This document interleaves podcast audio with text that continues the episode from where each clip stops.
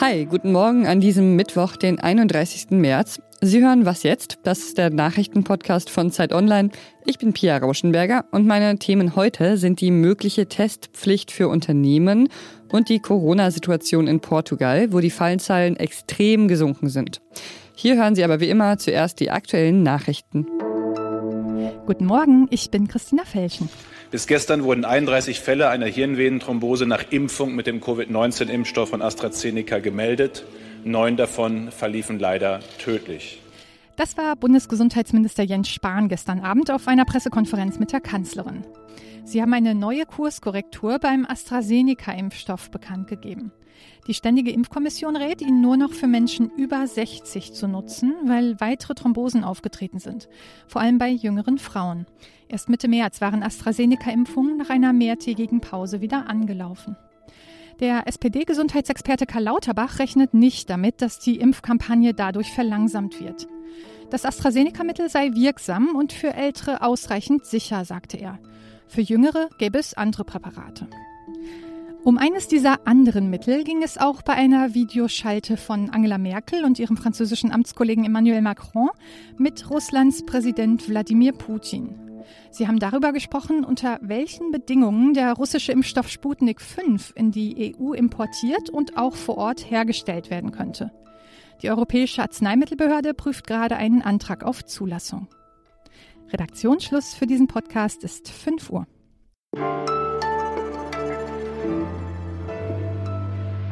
Man kann sich inzwischen ja einfach im Internet diese Corona-Schnelltests bestellen, wenn man mag. Da kosten sie allerdings so zwischen 5 und 12 Euro, je nachdem eben welche Marke und was gerade verfügbar ist.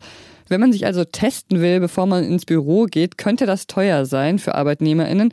Deshalb fordert der Deutsche Gewerkschaftsbund daher, dass es verpflichtende Testangebote am Arbeitsplatz geben muss, die natürlich dann der Arbeitgeber bezahlt. Aber dagegen gibt es auch schon Widerstand und ich möchte darüber sprechen mit meinem Kollegen Ingo Malcher aus dem Wirtschaftsressort der Zeit. Hallo Ingo.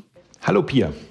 Bundeskanzlerin Angela Merkel hat ja gesagt, man müsse das Testen in den Betrieben wahrscheinlich verpflichtend machen. Also rückt die Corona-Testpflicht für Unternehmen näher? Ich denke schon, dass sie näher rückt und es wäre wahrscheinlich auch sinnvoll, um die Pandemie zu kontrollieren. Ich glaube, es ist sinnvoll, es ist auch im Sinne der Unternehmen, letzten Endes, wenn man dort, wo Menschen ohnehin zusammenkommen müssen, weil sie nicht zu Hause bleiben können und sich ohnehin treffen, wenn man dort regelmäßig testet, so erkennt man frühzeitig, wer infiziert ist und so kann man dann die Verbreitung des Virus auch stoppen. Das ist also sinnvoll, da ist der Betrieb auch ein guter Ort. Im Betrieben seines Büros oder Fabriken es, kommen die Leute zusammen, da ist es auch leicht, das logistisch zu organisieren. Also es wäre sinnvoll und eine Testpflicht, denke ich, wäre zu wünschen und sie wäre auch gar nicht gegen die Interessen der Unternehmen, ehrlicherweise, sondern eher in deren Interesse, weil erstens können die Unternehmen sagen, sie sind relativ mit relativer Sicherheit sagen, bei uns gibt es keine positiven Fälle, wir stecken keine Kollegen und Mitarbeiter an. Und je mehr Leute wir erkennen, desto weniger verbreitet sich das Virus und desto schneller ist alles auch mal wieder vorbei. Mhm. In Berlin gilt ja ab heute schon eine Regel, dass MitarbeiterInnen, die ins Büro müssen, zweimal pro Woche einen Schnelltest zur Verfügung gestellt bekommen sollen vom Unternehmen. Könnte so auch dann die bundesweite Testpflicht aussehen oder wie würde das aussehen? Wer würde da wen testen und wie könnte man das kontrollieren? Ich glaube, wenn man die Unternehmen dazu verpflichtet und wenn man sagt, dass das Gewerbeaufsichtsamt auch ab und zu mal vorbeikommt, dann werden sich wahrscheinlich schon sehr viele dran halten. Ich glaube, es wird eine Kontrolle geben müssen. Und wenn die Mitarbeiter alle zwei Tage getestet werden, hat man wahrscheinlich schon einen relativ guten Überblick darüber, über das, was passiert. Ich denke, genauso könnte es aussehen. Die Frage für die Unternehmen ist natürlich die Kosten und wahrscheinlich auch die Logistik. Wo kriegen sie genug Tests her? Mhm, deshalb sträuben sich die Wirtschaftsverbände wahrscheinlich auch dagegen. Laut einer Umfrage der Deutschen Industrie- und Handelskammer von März geben 19 Prozent aller Betriebe an, ihre Belegschaft regelmäßig zu testen. Das ist ja jetzt noch nicht so viel, oder? Das ist noch nicht so viel. Das ist natürlich auch ein bisschen zu erwarten gewesen. Dass man ehrlicherweise sagen muss, so schnell sind die Betriebe nie vorne dabei, wenn es darum geht, Geld auszugeben für eine Sache, die man sowieso schon hat, nämlich die Leute kommen ja sowieso ins Büro. Also warum soll ich dann noch mehr Geld ausgeben? Da ist man dann eher ein bisschen geizig, wobei ich denke, das ist sehr kurzfristig ähm, geblickt, weil lieber halte ich meine Belegschaft gesund und verhindere die Ausbreitung eines Virus, dann muss ich vielleicht übermorgen mal doch für 14 Tage meinen Betrieb schließen, weil, ich, weil ich so viele Leute habe, die sich krank gemeldet haben. Aber natürlich stellt sich die Frage für die Unternehmen, das, ist, das sind hohe Kosten. Wenn man jetzt mal einfach rechnet, 10 Euro pro Tag, stellt man sich vor, man hat einfach nur mal 10 Mitarbeiter und das dann mal zwei. Da kommen schon Summen zusammen aufs Jahr gerechnet und erst recht bei richtigen, richtig großen Betrieben was will man machen? Wir sind in einer Pandemie und da muss man natürlich auch ein bisschen sich anstrengen ähm, und jetzt ein bisschen extra Anstrengungen unternehmen, damit man das in den Griff kriegt. Da ist auch die Verantwortung der Unternehmen, der Betriebe wirklich gefordert. Alles klar, vielen Dank, Ingo. Ich danke dir, Pia.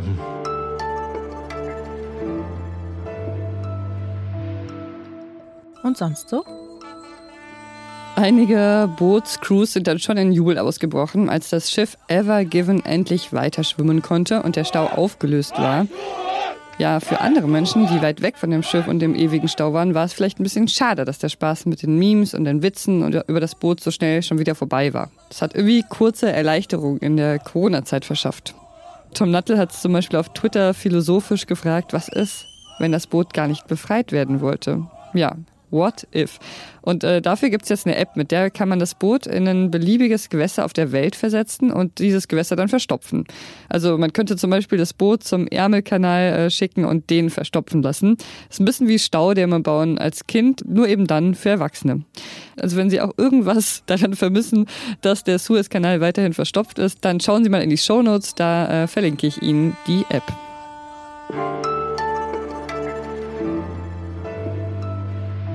In der Corona-Zeit wandeln sich einige Länder ja innerhalb von wenigen Monaten von Sorgenkindern zu Vorbildern, zum Beispiel Portugal. Anfang Februar hat die Bundeswehr dort noch äh, SanitätssoldatInnen hingeschickt, um das Land bei der Bekämpfung der Pandemie zu unterstützen und eine Intensivstation vor Ort zu betreiben, weil es da eben nicht genug gab. Ich habe mir damals Sorgen gemacht, weil eine gute Freundin von mir in Lissabon wohnt und damals lag die Sieben-Tages-Inzidenz in Portugal bei 900. Dann kam ein harter, harter Lockdown und inzwischen ist die Inzidenz extrem gesunken und liegt momentan bei unter 30. Mit der freien äh, Journalistin und langjährigen Korrespondentin der Region Karin Finkenzeller spreche ich darüber, wie das so kommen konnte. Hallo Karin. Hallo Pia. Harter Lockdown, das kann ja ziemlich vieles bedeuten. Wie sah bzw. wie sieht das immer noch in Portugal aus? Ja, äh, das ist für Deutsche vielleicht manchmal ganz schwer nachzuvollziehen, aber harter Lockdown in Portugal bedeutet zum Beispiel dort auch über Ostern, dass äh, die Leute ihren eigenen Landkreis gar nicht verlassen dürfen. Und auch während wir uns hier darüber echauffieren, dass zum Beispiel Urlaub selbst in Deutschland nicht möglich ist, wird es also für die Portugiesen tatsächlich auch so sein, dass die ähm, ihre Heimatgemeinde nicht verlassen dürfen. Mhm.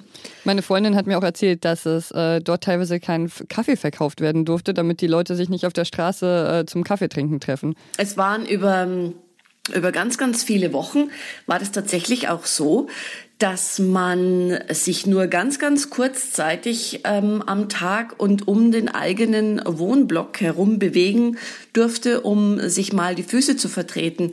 Also jetzt irgendwie da rauszugehen, um vielleicht ähm, einen Kaffee zu trinken, wie du sagst, also selbst aus dem Pappbecher irgendwo auf der Straße und da äh, sich äh, vielleicht äh, in kleinen Gruppen äh, zusammenzustellen, wie man das ja hier auch häufig sieht.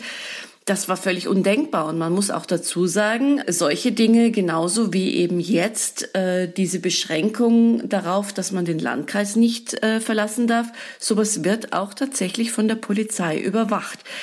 Hier rufen jetzt äh, Experten wie Karl Lauterbach dazu auf, dem guten Beispiel zu folgen. Ich meine, Portugal hat es immerhin geschafft, wirklich die Inzidenzzahl rapide zu senken. Was können wir denn wirklich von Portugal lernen?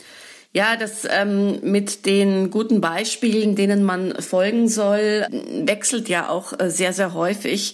Mit Portugal ist es auch so, dass die sich selbst lange noch nicht über den Berg sehen. Also da heißt es auch jetzt schon, dass man äh, sich auf eine vierte Welle gefasst machen muss, weil es auch in Portugal so ist, wenn dort wieder gelockert wird. Und das soll ganz, ganz vorsichtig in den nächsten Wochen eben auch passieren, dann rechnet man auch dort wieder mit höheren ähm, Fallzahlen, ganz, ganz klar. Und es ist auch so, Portugal hat mittlerweile ähm, wieder eine Arbeitslosenzahl, die so hoch ist wie zuletzt 2017. Und Portugal ist finanziell nicht so ausgestattet wie Deutschland, dass man dort ähm, mit einer sogenannten Bazooka ähm, das Geld in die Menge feuern kann. Portugal hat dieses Geld nicht und deshalb sieht es da mit Hilfen sehr viel äh, schlechter aus als hier in Deutschland. Vielen Dank, Karin.